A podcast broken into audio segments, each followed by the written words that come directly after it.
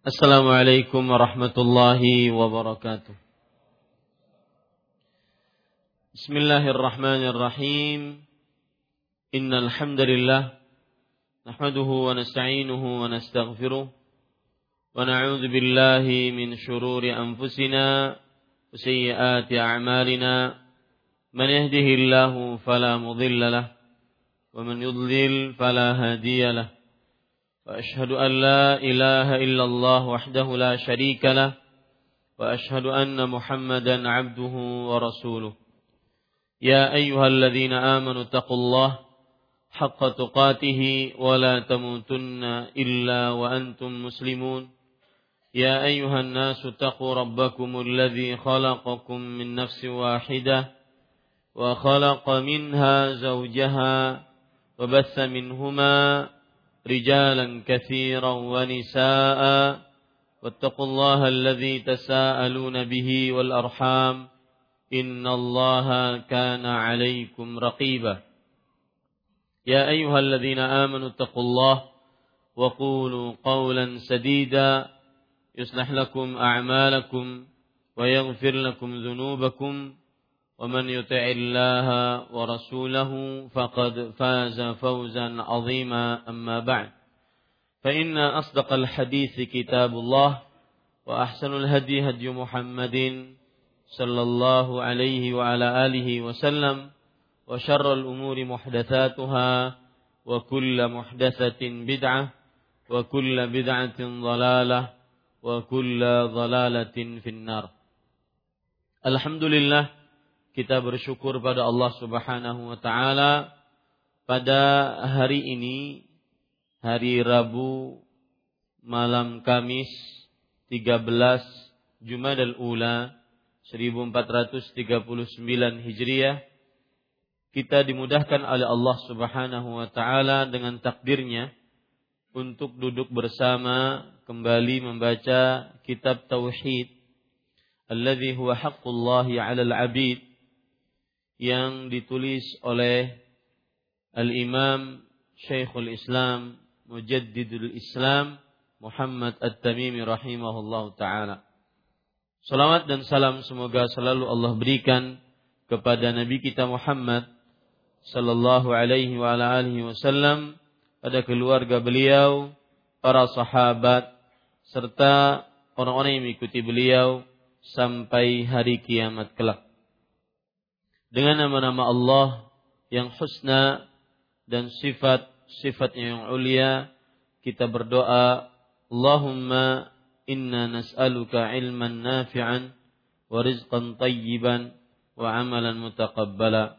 Wahai Allah sesungguhnya kami mohon kepada Engkau ilmu yang bermanfaat rezeki yang baik dan amal yang diterima.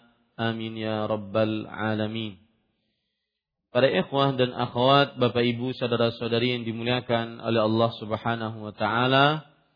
Pada pertemuan sebelumnya kita membahas bab yang ke-49 yang diberi tema oleh penerjemah bab 49 mensyukuri nikmat Allah dan mengakui berasal darinya. Dan pada pertemuan sebelumnya kita sudah sebutkan bahwa bab ke-49 ini masih berkaitan dengan penyimpangan tauhid dari sisi lisan seseorang dan ucapan seseorang yaitu ketika dia menyandarkan nikmat kepada selain Allah Subhanahu wa taala. Maka dari situlah berkurangnya tauhid seseorang karena menyandarkan nikmat kepada selain Allah Subhanahu wa taala. Dan di dalam kitab aslinya pada pertemuan sebelumnya kita sudah jelaskan di dalam kitab aslinya penulis menyebutkan babnya yaitu firman Allah surat Fussilat ayat 50. Wala in adzaqnahu rahmatan minna min ba'di dharra massathu layaqulanna hadzali. Dan jika kami merasakan kepadanya sesuatu rahmat dari kami, sesudah dia ditimpa kesusahan, pastilah dia berkata, ini adalah hakku. Ini sebenarnya bab yang dibawakan oleh penulis yaitu ayat dari surat Fussilat ayat yang ke-50. Dan pada pertemuan sebelumnya sudah kita jelaskan bahwa maksud dari ayat ini dan juga hubungan ayat ini dengan bab. Allah Subhanahu wa taala menyebutkan maksud ayat ini adalah seorang manusia dia mengingkari nikmat-nikmat Allah Subhanahu wa taala dengan cara apabila dia mendapatkan nikmat setelah kesulitan maka dia memang dia mengatakan memang nikmat ini memang harta ini kesehatan ini pangkat ini saya yang pantas mendapatkannya dan ini penyimpangan dari dua sisi yang sudah kita sebutkan pada pertemuan sebelumnya. Yaitu dari sisi tauhid rububiyah. Bahwa yang ada yang mengatur nikmat selain Allah. Dan dari sisi tauhid uluhiyah bahwa dialah yang paling berhak untuk diagungkan. Ini berarti penyamaan dengan Allah berarti penyimpangan terhadap tauhid uluhiyah. Kemudian pada pertemuan sebelumnya kita juga membaca dan mempelajari surat Al-Qasas ayat 78. Cerita tentang siapa ini? Karun. Yaitu dia ketika diberikan kekuasaan dan kekayaan, kekayaan lebih tepatnya, kekayaan oleh Allah Jalla fi'ula, maka dia menyandarkan kekayaan tersebut didapatkannya karena ilmu yang dia miliki. Ini juga penyimpangan di dalam tauhid rububiyah dan di dalam tauhid uluhiyah. Dan penyimpangannya melalui ucapan innama utituhu ala ilmin indi. Sesungguhnya harta yang melimpah ruah yang aku dapatkan sebagaimana yang sudah kita sebutkan pada pertemuan sebelumnya, satu kuncinya dibawa oleh berapa puluh bagel 60 bigal yaitu seekor hewan yang merupakan percampuran antara keledai dengan dengan kuda. Jadilah bigal. Maka 60 itu membawa satu kekayaan dari satu kunci yang dimiliki oleh Karun. Maka dia akhirnya sombong. Nah, pada pertemuan ini kita akan melanjutkan e, pembacaan sebuah hadis yang dibawakan oleh penulis di dalam bab ini. Dan hadis ini juga menunjukkan bagaimana manusia manusia, kebanyakan atau jenis manusia, sebagian besar mereka menyimpang dari tauhid disebabkan ucapan yaitu tatkala mendapatkan nikmat sesudah mendapatkan musibah. Maka menyimpang dia dengan ucapannya. Ya, hadis yang akan kita baca ini menunjukkan akan hal itu.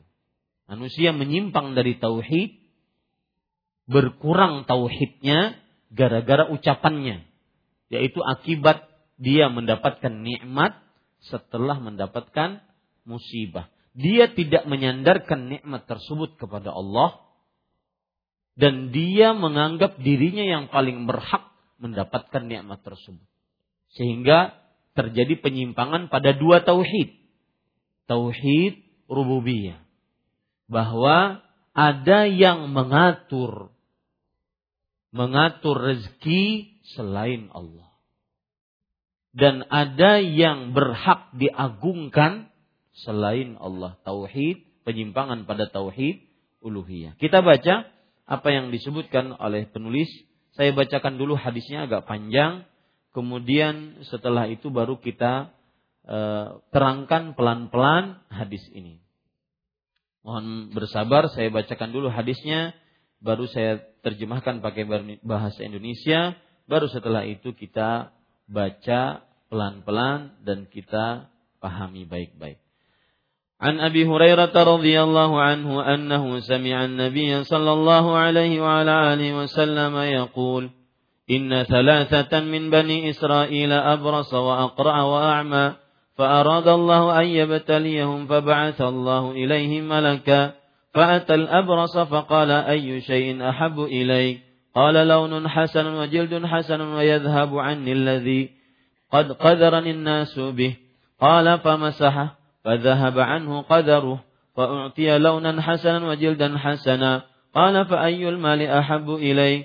قال الإبل أو البقر. شك إسحاق فأعطي ناقة عشرا. وقال بارك الله لك فيها. قال فأتى الأقرع فقال أي شيء أحب إلي؟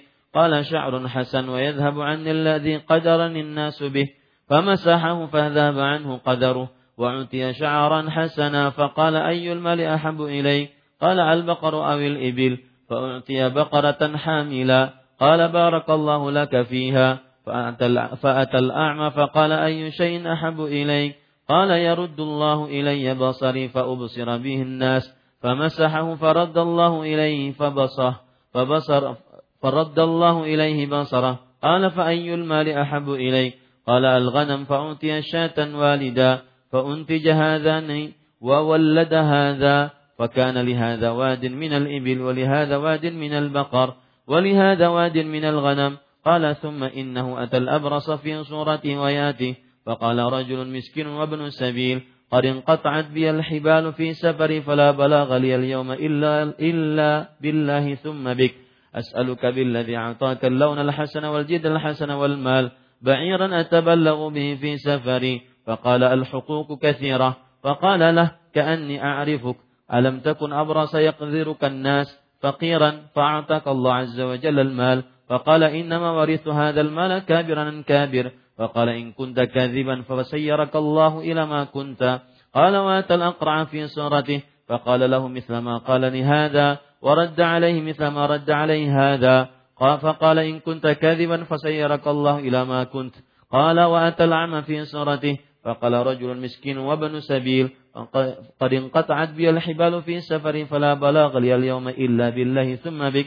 أسألك بالذي رد عليك بصرك شاة أتبلغ بها في سفري. قال قد كنت أعمى فرد الله علي بصري فخذ ما شئت فوالله لا أجهدك اليوم بشيء أخذته لله. فقال أمسك مالك فإن ابتليتم فقد رضي الله عنك وسخط على صاحبيك. أخرجاه. Diriwayatkan dari Abu Hurairah radhiyallahu anhu bahwa ia mendengar Rasulullah sallallahu alaihi wasallam bersabda, Sesungguhnya ada tiga orang dari Bani Israel, yaitu penderita lepra, orang berkepala botak, dan orang buta. Allah ingin menguji mereka bertiga, maka diutuslah kepada mereka seorang malaikat. Pertama, datanglah malaikat itu kepada si penderita lepra dan bertanya kepadanya, Apakah sesuatu yang paling kamu inginkan? Ia menjawab, rupa yang elok, kulit yang indah, penyakit yang menjijikkan orang-orang ini hilang dari tubuhku. Maka diusapkan, diusaplah penderita lepra itu dan hilanglah penyakit yang dideritanya. Serta diberilah ia rupa yang elok dan kulit yang indah. Malaikat pun bertanya kepadanya, lalu kekayaan apa yang paling kamu senangi? Jawabnya unta atau sapi. Ishaq perawi hadis ragu-ragu antara unta atau sapi. Maka berilah, maka diberilah ia seekor unta yang bunting dan didoakan semoga Allah melimpahkan berkahnya kepadamu dengan unta ini. Kemudian malaikat mendatangi orang berkepala botak dan bertanya kepadanya, apakah sesuatu yang paling kamu inginkan? Ia menjawab, rambut yang indah dan hilang dari kepalaku apa yang telah menjijikkan orang-orang. Maka diusapkanlah kepalanya dan ketika itu hilanglah penyakitnya serta diberilah ia rambut yang indah. Malaikat pun bertanya lagi kepadanya, kekayaan apa yang kamu paling kamu senangi? Jawabnya, sapi atau unta. Maka diberilah ia seekor sapi bunting dan didoakan semoga Allah melimpahkan berkahnya kepadamu dengan sapi ini. Selanjutnya malaikat tadi mendatangi si buta, bertanya kepadanya, apakah sesuatu yang paling kamu inginkan?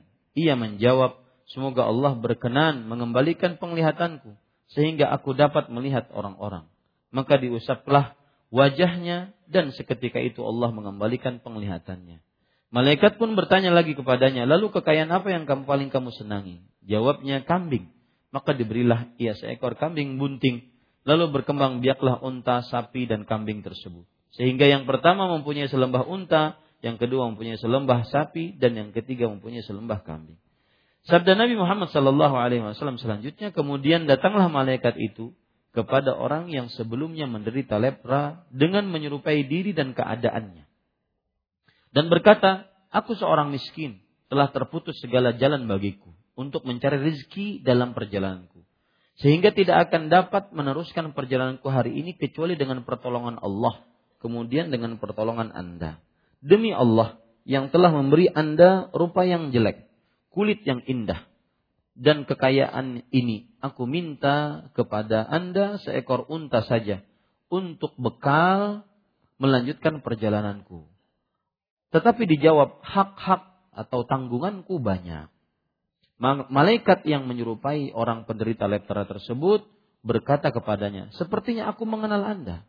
Bukankah Anda ini yang dulu menderita lepra, orang-orang jijik kepada Anda, lagi pula melarat lalu Allah memberikan kekayaan kepada Anda.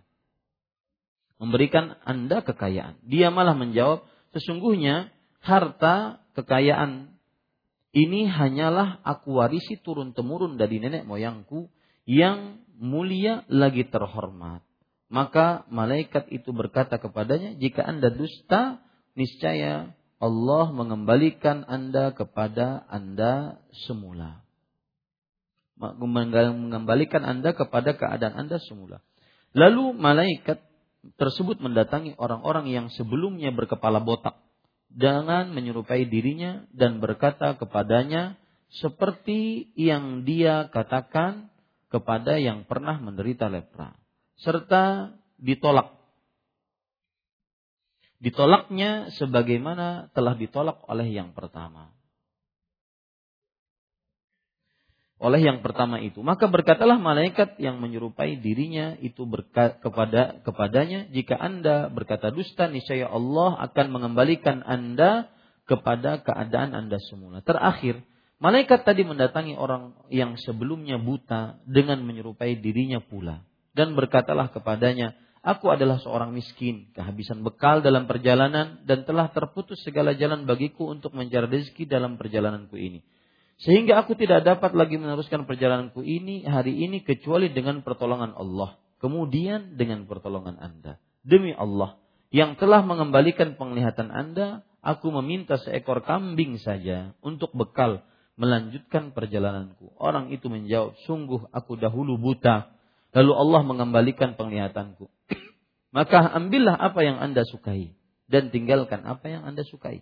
Demi Allah, sekarang ini aku tidak akan mempersulit Anda dengan meminta Anda mengembalikan sesuatu yang telah Anda ambil karena Allah. Malaikat yang menyerupai orang buta itu pun berkata, peganglah kekayaan Anda karena sesungguhnya kalian ini hanyalah diuji oleh Allah. Allah telah ridho kepada Anda dan murka kepada kedua teman Anda. Hadis riwayat Bukhari dan Muslim. Paham hadisnya? Paham sudah ya? Bolehkan kita? Baik. Para ikhwan yang dirahmati oleh Allah, kita baca hadis ini dan kita pelajari bersama-sama dari Abu Hurairah. Beliau meriwayatkan Abu Hurairah radhiyallahu anhu nama asli beliau adalah Abdurrahman bin Sakhr Ad-Dausi. Ada yang mengatakan nama aslinya adalah Abdul Syams. Dan Abu Hurairah radhiyallahu anhu beliau terkenal dengan sahabat yang paling banyak meriwayatkan hadis. Dan saya sering mengatakan Abu Hurairah radhiyallahu anhu mempunyai keistimewaan-keistimewaan. Di antara sifat yang istimewa yang dimiliki oleh Abu Hurairah radhiyallahu anhu adalah zuhud. beliau mempunyai sifat zuhud yang sangat kental sehingga beliau lebih mendahulukan menuntut ilmu dibandingkan menuntut harta duniawi. Saking zuhudnya, beliau kadang-kadang di Masjid Nabawi dikira orang gila karena kelaparan. Saking zuhudnya. Dan zuhud pengertiannya adalah terkumala yang fa'ufil akhirah. Meninggalkan sesuatu yang tidak bermanfaat untuk kehidupan akhirat.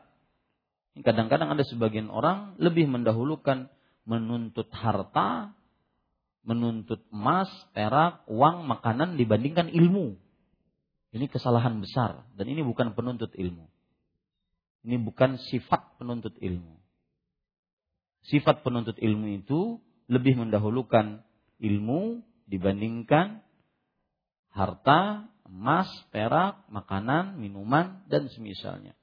Bahkan telah masyhur di kalangan para ulama terdahulu bahwa mereka demi ilmu kadang-kadang makanan yang mereka beli itu dalam keadaan mereka makan dalam keadaan uh, ikan yang mereka beli mereka makan dalam keadaan najian. Najian itu artinya adalah uh, dalam keadaan masih segar, tidak bisa dimasak.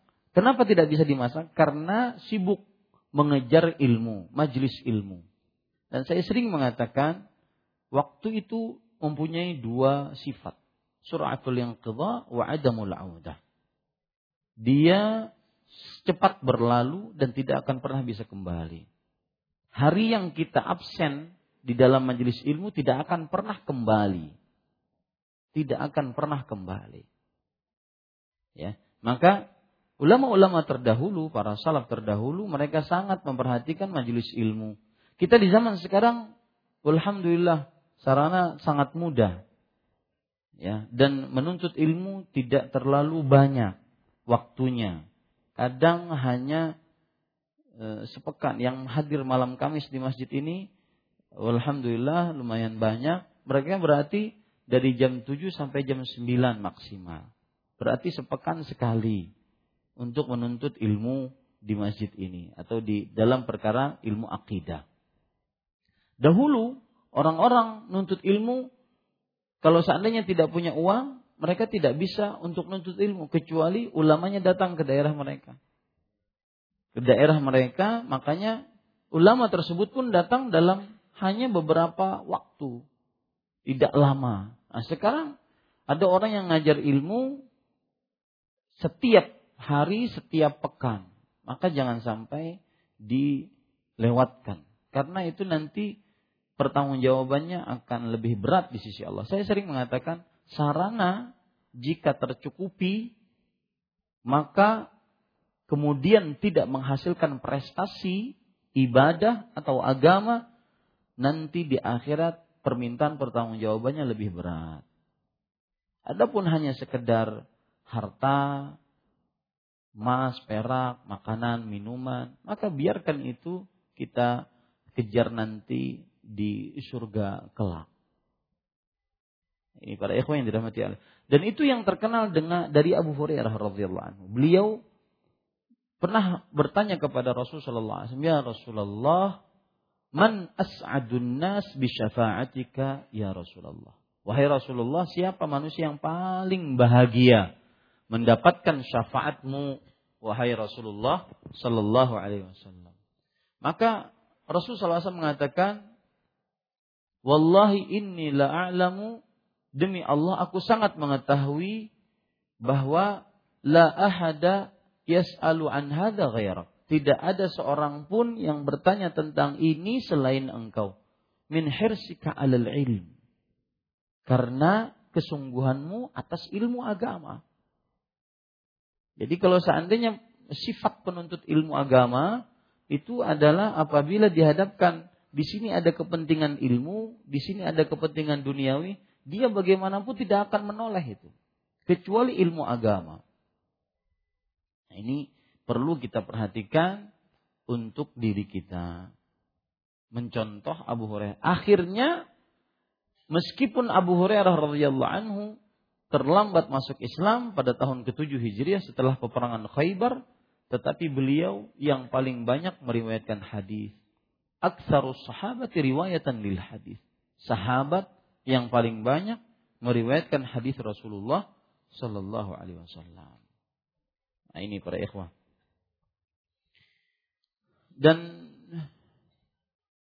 uh, orang-orang ahli hikmah mengatakan ajruka ala qadri nasabik. Artinya ganjaranmu sesuai dengan keletihanmu. Itu sudah masuk logika, sesuai dengan rasio. Seseorang akan mendapatkan ilmu ketika dia belajar ilmu agama. Dan tidak akan pernah dapat ilmu kalau seandainya tidak belajar ilmu agama. Itu tidak mungkin. Ya, masuk akal kita bahwa sesua, seseorang akan mendapatkan ilmu sesuai dengan keletihannya dalam menuntut ilmu agama. Maka ini perlu diperhatikan, ya. Dan diluangkan waktu untuk menuntut ilmu agama.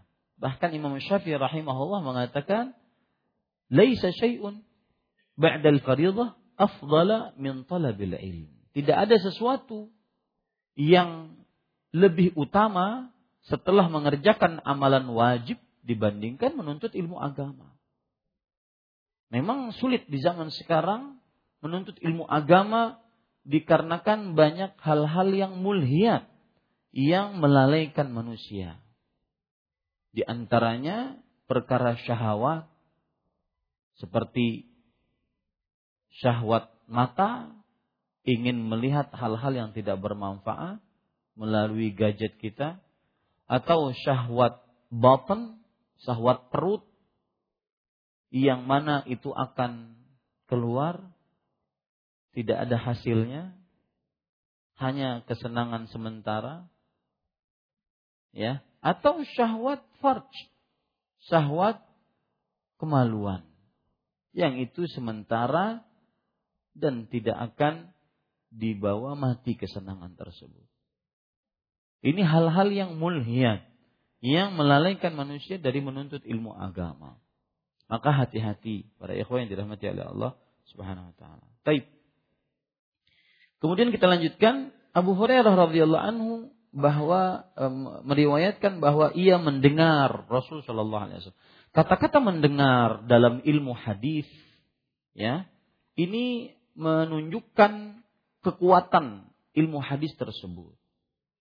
Kekuatan riwayat tersebut maksud saya annahu sami'an nabiyya bahwa beliau mendengar beda dengan mendapat kabar mendengar beda dengan mendapat kabar mendapat kabar mungkin dari orang lain dari pihak kedua dari orang ketiga tetapi mendengar maka ini langsung dari Nabi Muhammad sallallahu alaihi wasallam ya kemudian bahwa Nabi Muhammad sallallahu alaihi wasallam bersabda Inna salasatan min Bani Israel. Sesungguhnya ada tiga orang dari Bani Israel.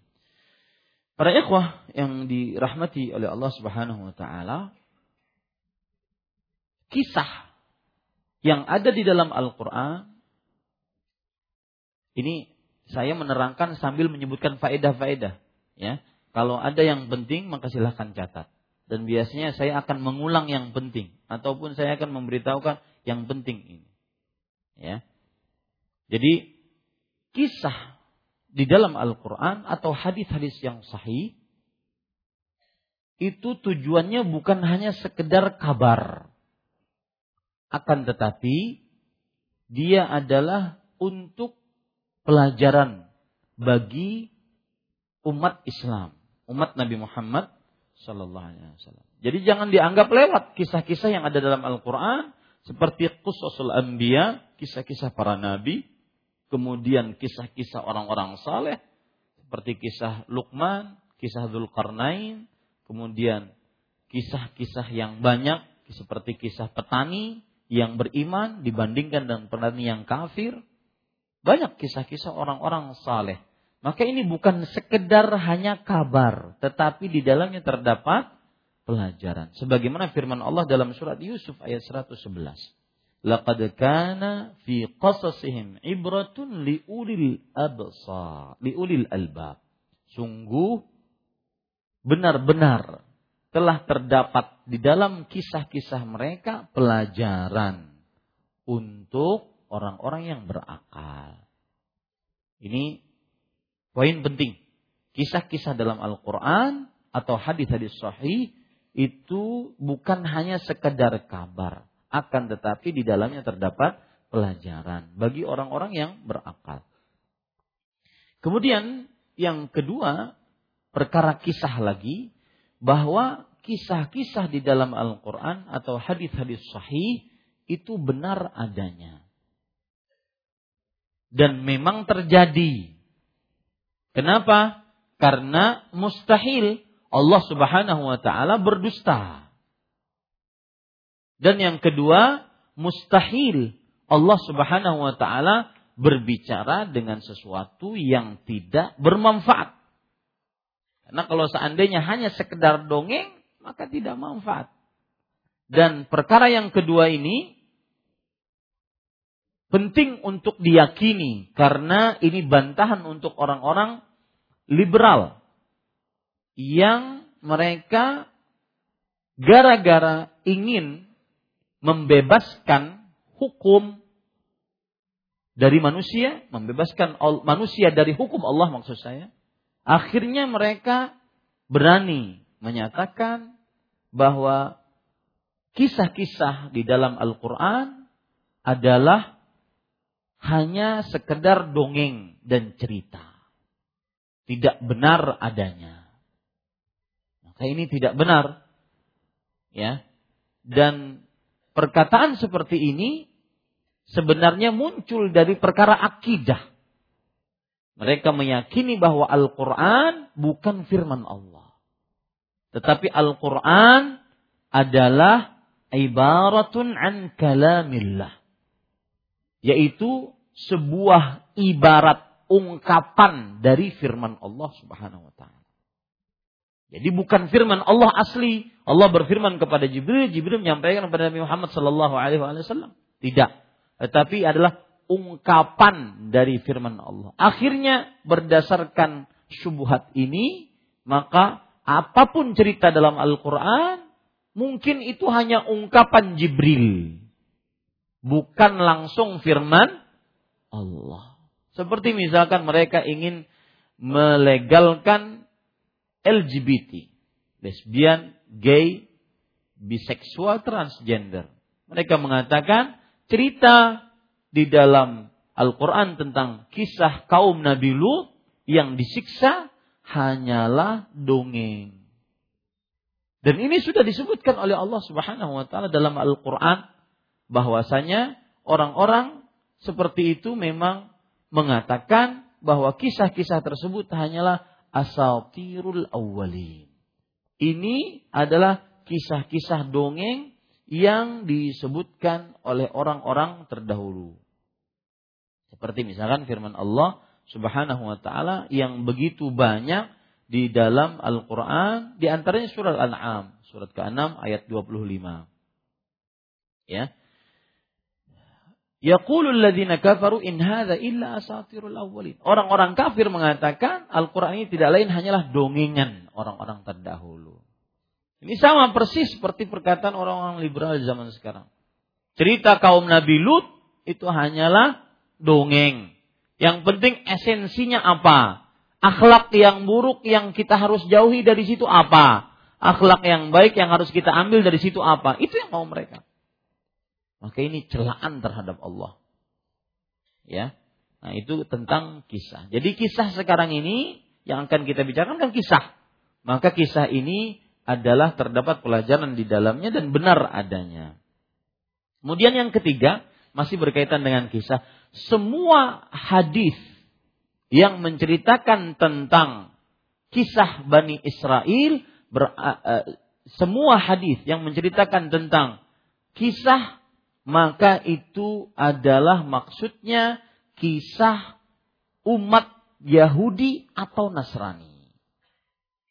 Semua kisah dalam hadis sahih yang menceritakan tentang kisah maka itu adalah umat Yahudi ataupun Nasrani. Ya, seperti misalkan ada hadis riwayat Bukhari bahwa seekor anjing yang kada yaqtuluhul atas hampir mati kehausan. Yutifu biraqiyah. Dia berputar-putar di sekitar sumur. Tidak bisa masuk. Lidahnya menjulur-julur kehausan. Famarrat baghiyun min bagaya bani Israel. Maka lewatlah seorang wanita pekerja seks komersial dari Bani Israel. Makanya para ulama mengatakan kisah-kisah kebanyakan yang disebutkan oleh Rasulullah SAW di dalam bani e, di dalam hadis maka itu maksudnya adalah umat Yahudi ataupun Nasrani. Contoh misalkan kisah dalam riwayat Bukhari juga seorang kaya raya yang sering menghutangi manusia. Karena tajiran min bani Israel yudayidun nas. Ada seorang yang kaya raya dari bani Israel. Nah itu kaedah kebanyakan kisah yang disebutkan Nabi Muhammad sallallahu alaihi wasallam dalam hadis sahih maka maksudnya adalah umat Yahudi ataupun kita azan. Ya, kita lanjutkan para ikhwan yang dirahmati oleh Allah. Sesungguhnya ada tiga orang dari Bani Israel. Bani itu artinya keturunan. Dari kata Ibnun Ibnun, ibnani, banun. Ibnun satu anak laki-laki. Ibnani dua anak laki-laki. Banun ya, anak laki-laki atau para anak laki-laki. Nah, ketika dia digandingkan dengan kata yang lain menjadi Bani Israel atau Banu Israel. Ya, saya tulis saja biar lebih jelas. Perhatikan. Bani, kita bicarakan sekarang dari kata bani. Bani ini asalnya adalah dari ibnun. Ya, dibentuk jamak menjadi banun. Banuna.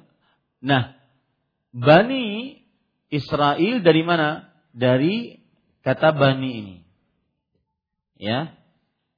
Karena dia digabung dengan kata Israel maka nunnya hilang. Ya. Nunnya hilang. Bisa menjadi begini. Banu Israel. Nah, ini. Ini asal kata-kata bani. Bani. Semua kata bani menunjukkan kepada artinya adalah keturunan. Bani Israel. Ya. Nah, Israel ini siapa? Para ikhwah yang dirahmati oleh Allah, para ulama tafsir sepakat bahwa Israel adalah Yakub bin Ishak bin Ibrahim. Israel adalah Yakub bin Ishaq bin Ibrahim. Ini kesepakatan para ahli tafsir. Sebagaimana yang menukil kesepakatan di situ adalah uh, Ar-Razi dalam kitabnya Tafsirul Kabir. Kemudian Asy-Syaukani dalam kitabnya Fathul Qadir. Kemudian Siddiq Hasan Khan, salah satu ulama dari negeri India. Dan juga Imam Ibnu Katsir rahimahullah di dalam kitab uh, Tafsirul Quranil Azim.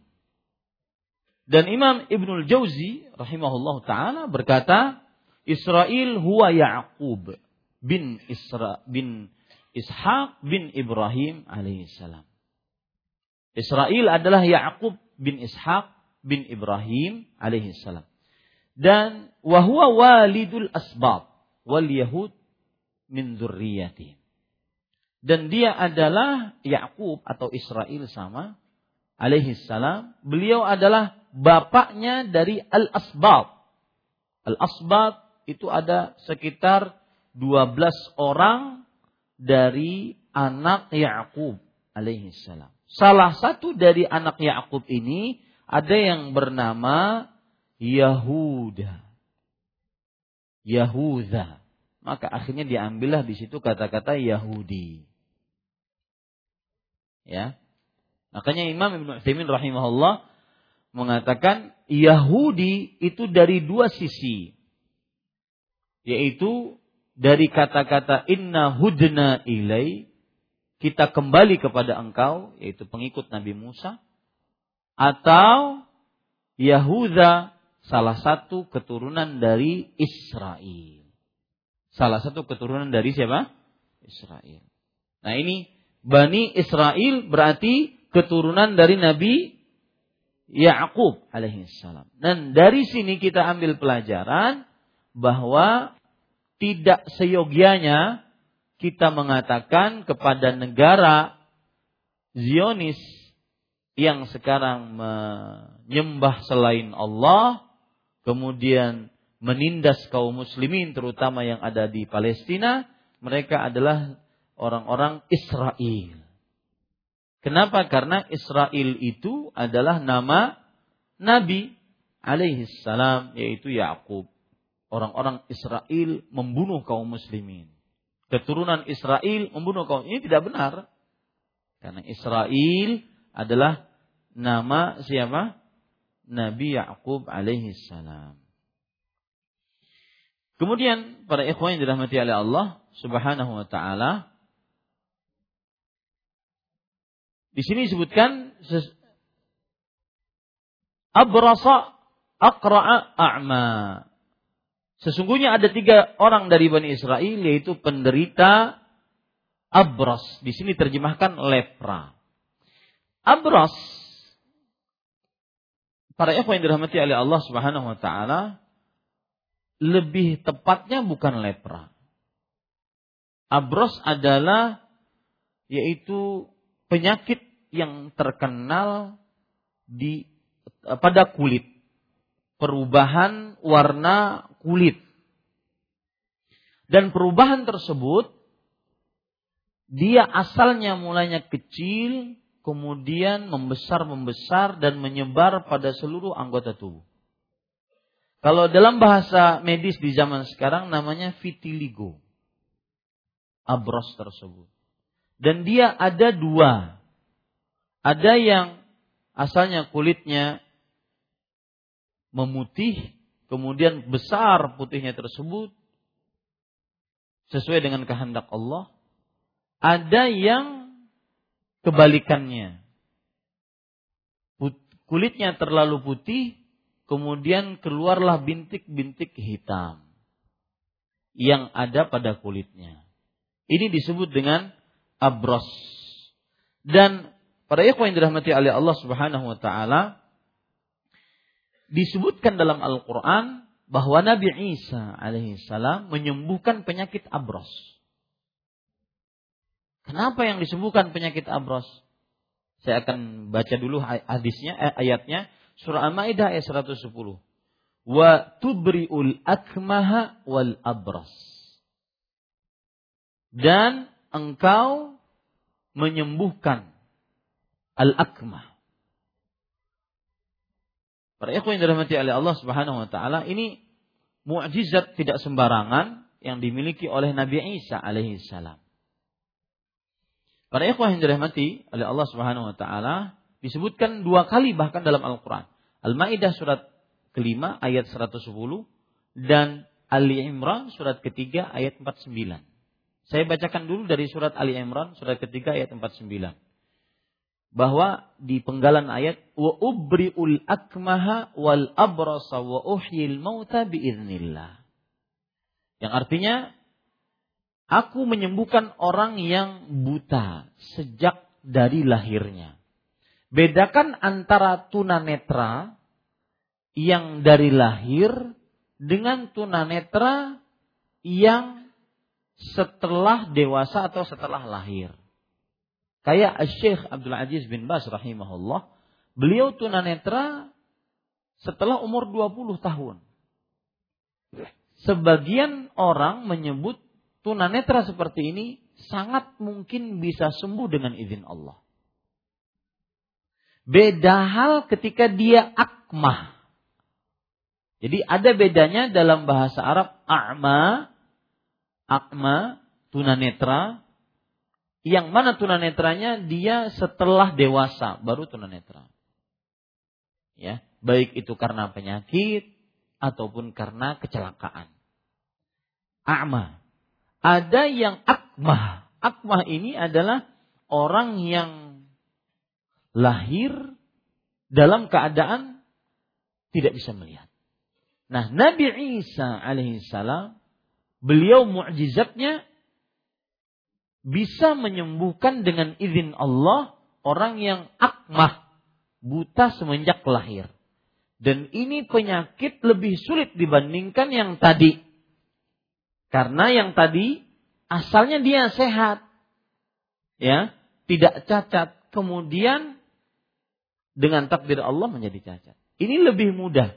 Yang sulit adalah memang dari lahirnya dia tidak bisa melihat. Baik. Kemudian wal abras dan abras yaitu di sini diterjemahkan orang yang berpenyakit sopak. Sopak itu vitiligo. Ya. Kalau kita perhatikan para ikhwan yang dirahmati oleh Allah Subhanahu wa taala di dalam tafsir Imam Ibnu Katsir rahimahullahu taala menyebutkan bahwa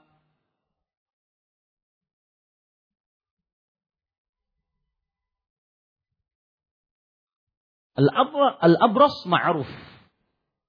Penyakit yang dikenal, yaitu penyakit kulit yang dia asalnya e, coklat, kemudian memutih dan menyebar dan tidak ada obatnya.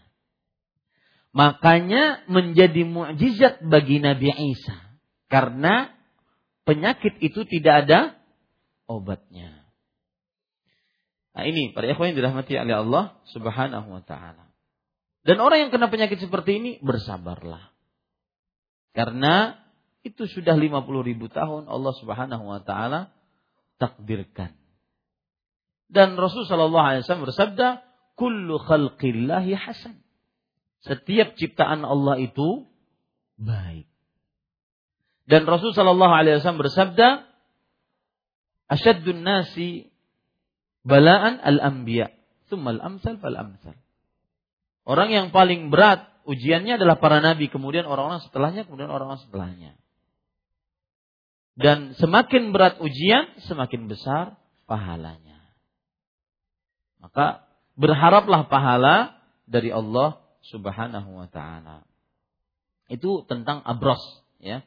Jadi dia penyakit vitiligo dan sampai saat ini belum ada obat yang yang bisa menyembuhkannya. Minimal bisa menahan, tapi untuk menyembuhkan secara total tidak bisa. Dan itu yang terjadi pada Uwais Al-Qarani.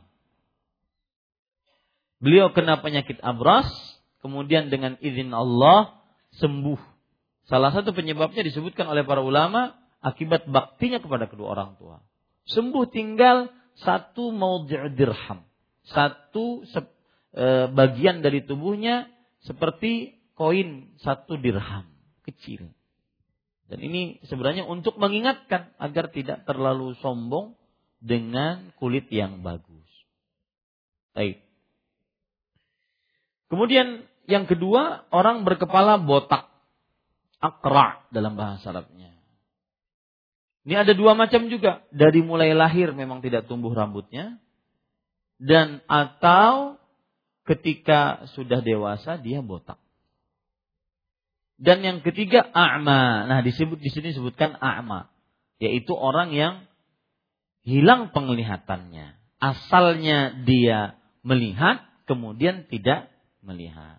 Dan sebagai pengetahuan saya pernah Eh, berceramah di hadapan komunitas tunanetra. Panitia yang me, waktu itu di Jakarta, panitia yang mengundang mengingatkan Ustadz mohon maaf ketika Ustadz nanti kajian jangan sampai menyebut kata-kata buta. Itu menyakitkan hati mereka. Tapi sebutkanlah tunanetra. Ini juga adab bagi kita. Kalau seandainya berhadapan dengan orang-orang yang diuji Allah dengan seperti itu. Ya. Kemudian Para ikhwan yang dirahmati oleh Allah Subhanahu wa taala, kita lanjutkan. Allah ingin menguji mereka bertiga. Kata-kata Allah ingin di sini menunjukkan bahwasanya tetapnya iradah bagi Allah. Tetapnya iradah bagi Allah. Dan di dalam ilmu beriman kepada takdir, iradah dibagi menjadi dua.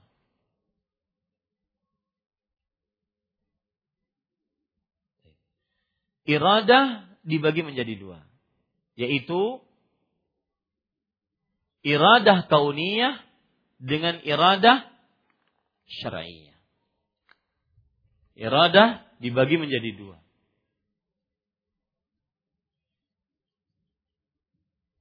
Kauniyah, kauniyah. Dan syar'iyah. Ini hati-hati banyak orang yang salah dalam hal ini. Ya, sampai ada yang mengatakan penyimpangan akidah berat ini. Karena hanya orang-orang yang tidak mengakui kuasa Allah yang mengatakan ini. Bahwa manusia tidak tahu takdirnya sampai itu terjadi.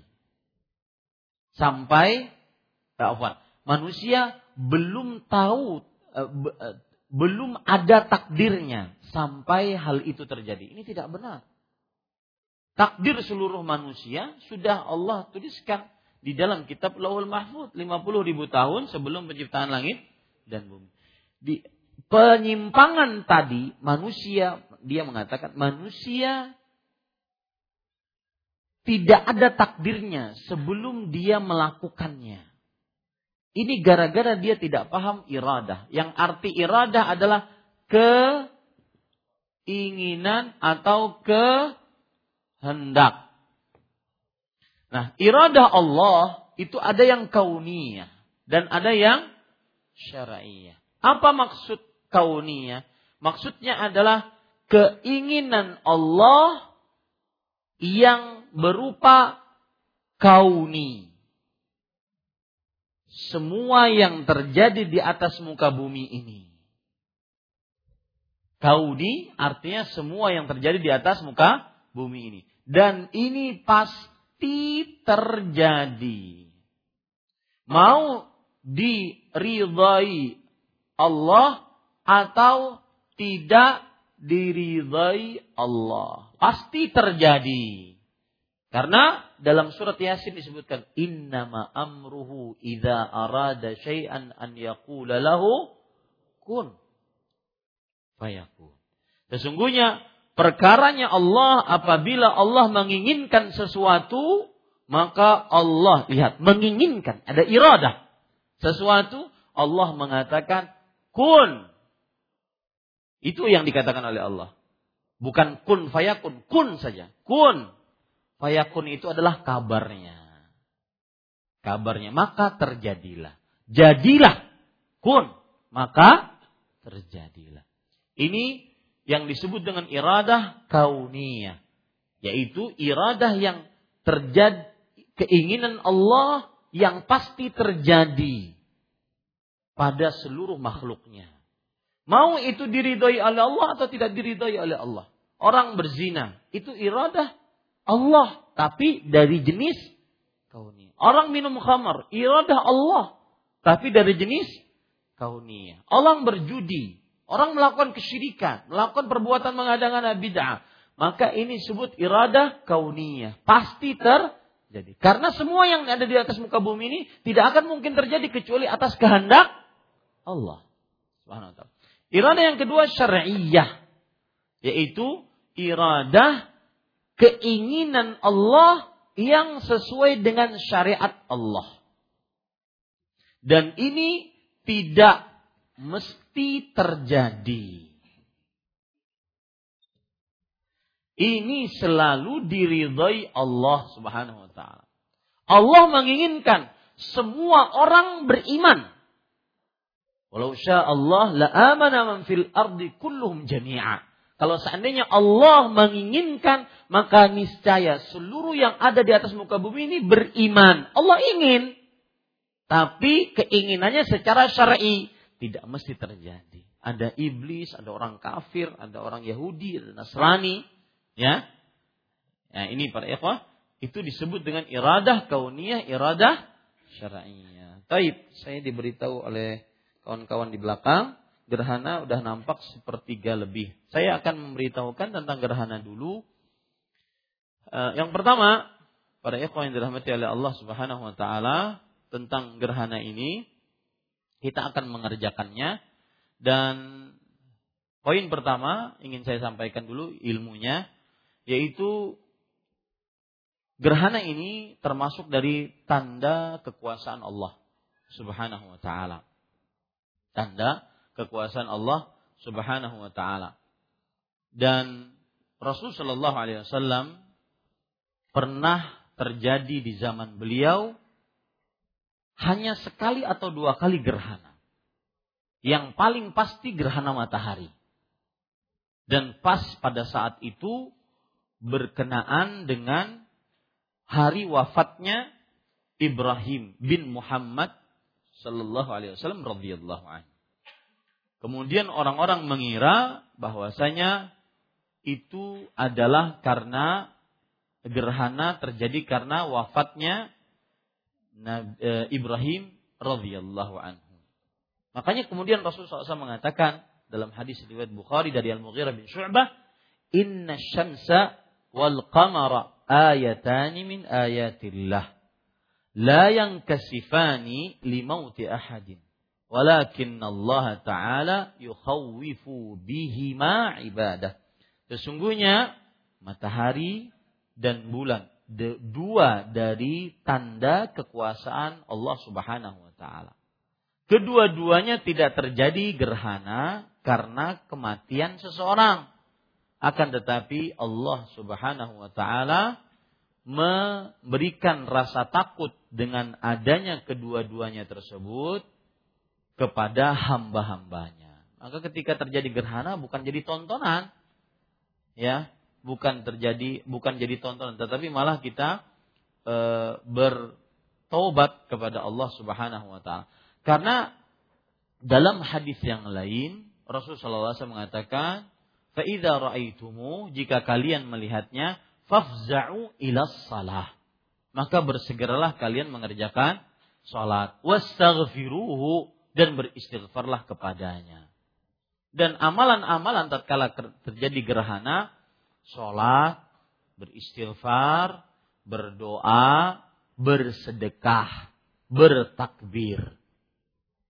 Ya, ini amalan-amalan yang senantiasa kita e, lakukan tatkala terjadi gerhana. Dan ini adalah gerhana bulan. Dan di sini terdapat pelajaran menarik hana matahari. Ketika wafatnya Ibrahim bin Muhammad sallallahu alaihi wasallam radhiyallahu anhu. Baik. Ada sebagian ulama mengatakan juga terjadi pada zaman Rasulullah SAW gerhana bulan. Anggap dua kali terjadi gerhana. Tetapi hadis-hadis yang menunjukkan tentang gerhana hampir tiga puluhan lebih hadis. Padahal kejadiannya cuma sekali atau dua kali. Nah ini pelajaran bagi kita bahwa apabila ada perbuatan bid'ah dalam agama, perkara yang baru dalam agama, pasti tidak ada hadisnya. Karena kalau seandainya ada hadisnya terjadi sekali saja, hadisnya banyak, puluhan. Seperti gerhana terjadi dua kali, hadisnya puluhan. Ya, Maulid Nabi kejadiannya hampir 23 tahun. Tidak ada satu hadis pun.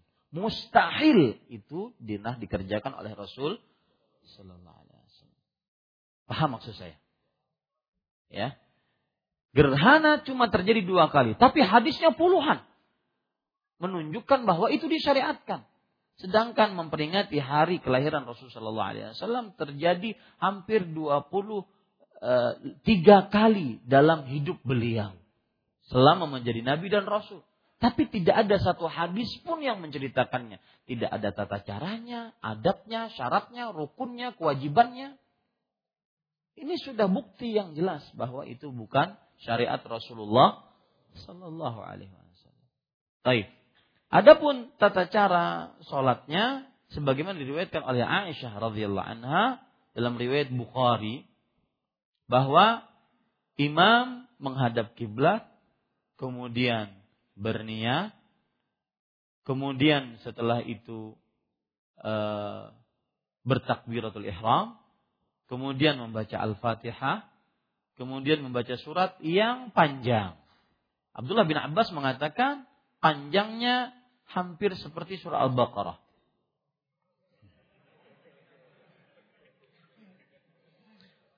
Kemudian setelah selesai baca surat tersebut, ruku. Ruku pun panjang. Seperti panjangnya ketika berdiri.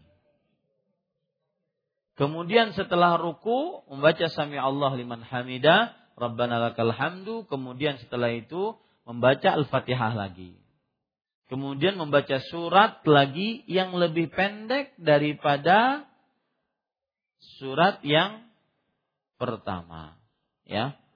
Kemudian setelah itu baru ruku, bertakbir ruku, kemudian bertak mengucapkan sami Allah liman hamidah, ya tidak, kemudian setelah itu sujud, kemudian duduk di antara dua sujud, kemudian sujud lagi, kemudian bangun lagi dan mengerjakan seperti yang dikerjakan pada rakaat yang pertama. Setelah sholat selesai, maka Nabi Muhammad Sallallahu Alaihi Wasallam berkhutbah. Maka kita pada malam ini mengerjakan itu dan sesuai dengan kesanggupan para makmum, maka dilihat nanti imamnya jangan juga terlalu membuat goda apa kegaduhan di tengah para makmum, maka mencukupkan beberapa surat saja. Kita cukupkan wallahu alam wa sallallahu nabiyana Muhammad walhamdulillahi rabbil alamin.